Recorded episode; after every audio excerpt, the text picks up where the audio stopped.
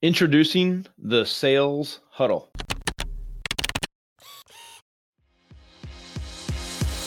Hey there, I'm Kevin Daisy. And I'm Eric Olson. Join us on our journey to building a $100 million company. What's up, everybody? This is Kevin Daisy here. So, at Array Digital, we've always had a company huddle. So, this includes everybody in the company. Every morning we get together and everyone's got to be there to talk about their priority, their issue, and their win. And this is something we've been doing for almost three years, maybe longer. Every single morning, everybody's required to be there. Well, now that we have the sales training and our sales team is growing, and sales is something that we're really focused on, it's very important to us we decided to break off from the company huddle and create a sales huddle. Now, what we didn't want is multiple huddles and taking up everybody's time, especially for the sales team. We want them to be focused on selling as much as they can during the key hours of the day. So, we now have an operations huddle for everyone in the company that are not in sales, and we have a sales huddle for everyone that is in sales. Now, this includes Eric and myself and Eric Thomas from Rival, who are not necessarily directly in sales on a day to day, but have always sold, have a position to always sell as the leadership of the company. So we're here to learn as well. So the, the sales huddle starts at nine o'clock every morning. And before that, we have to have completed two sales training videos and quizzes from our sales training platform. And at nine o'clock, I get a report that tells me who completed those videos and training sessions. So when we start the meeting, we first go over some ground rules to completely remove all distractions, be focused and present.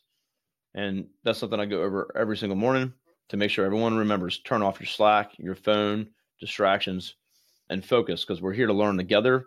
And we have a 30 minute window to get this done. Now, we've had a few huddles, and I will say they've all gone over 30 minutes. So that's something I need to work on and figure out if we want to be more rigid. We do have an agenda. So we cover the sales training that we did. We look at the reports. We see if there's any takeaways from those videos that we watched and how we would apply those into our process. Then we like to talk about situations that we have coming up and future deals for the day and see if we can role play any situations. So that's where we like to spend most of our time is say, hey, I have a, a deal today. I'm a little concerned about this. I think they're going to have an objection about that. Uh, they want uh, shorter terms, and we're we're willing to offer. So then we talk through the situations, how we respond, how we would deal with that situation. So that right there is the power of the meeting right there. So now I'm just looking at how do we get it more rigid and more structured. I'm looking at maybe having a time clock or something like that so we can make sure we get through these things.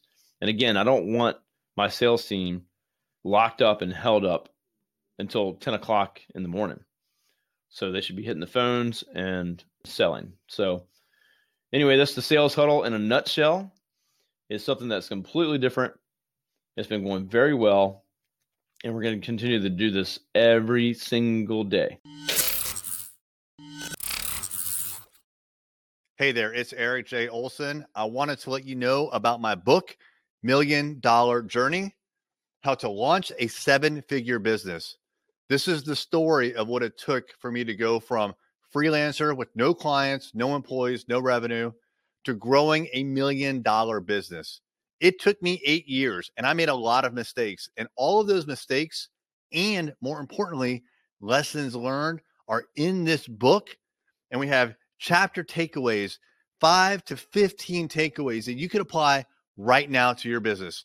Check it out on Amazon, Million Dollar Journey by me, Eric J. Olson.